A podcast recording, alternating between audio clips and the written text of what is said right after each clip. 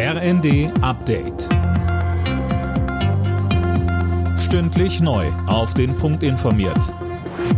Ich bin Anna Löwer. Guten Abend.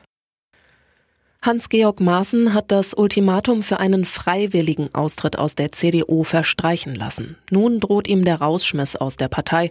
Das CDU-Präsidium wirft dem Ex-Verfassungsschutzchef vor, sich immer wieder antisemitisch, verschwörungsideologisch und völkisch zu äußern und will deshalb ein Parteiausschlussverfahren. CDU-Vize Karin Prien. Natürlich erhält Herr Maaßen jetzt eine Anhörungsgelegenheit. Da läuft die Frist jetzt zum Ende dieser Woche ab. Und dann wird der Bundesvorstand in seiner nächsten Sitzung am kommenden Montag über den Antrag des Präsidiums zur Einleitung eines Ausschlussverfahrens entscheiden. Und dann ist die Sache tatsächlich ein Verfahren, das die Juristen führen müssen.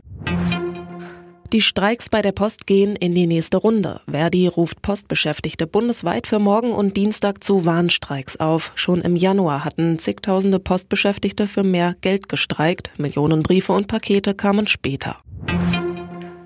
Die USA haben den mutmaßlichen Spionageballon aus China abgeschossen. Die Trümmer fielen ins Meer und sollen nun untersucht werden, um mehr über den Ballon herauszufinden. Der Vorfall sorgt für massive Spannungen zwischen den beiden Ländern.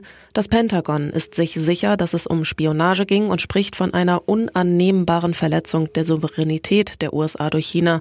Peking dagegen spricht von einem verirrten Wetterballon, kritisiert den Abschuss als Überreaktion und behauptet, es gehe darum, China zu verleumden. Immer häufiger kommt es auch in Deutschland zu Hackerangriffen. Der Schutz der kritischen Infrastruktur ist aber verhältnismäßig hoch, heißt es vom Bundesamt für IT-Sicherheit. Denn Betriebe wie Krankenhäuser oder Energieversorger sind gesetzlich zu strengen Schutzmaßnahmen verpflichtet.